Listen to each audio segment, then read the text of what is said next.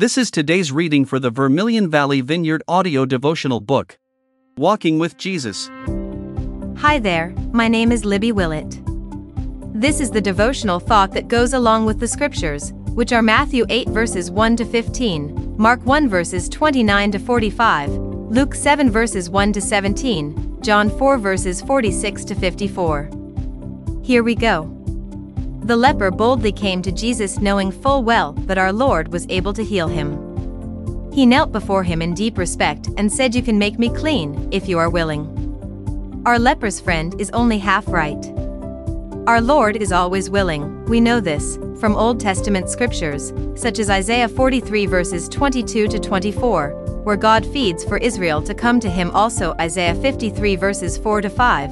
He took our infirmities and sickness, he was wounded and bruised for our transgressions.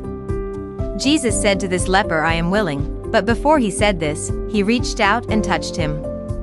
As our Lord touched the leper, he broke the Levitical law, which is found in Leviticus 13 verse 45. This alone speaks volumes to us, only God has a right to change or break this law.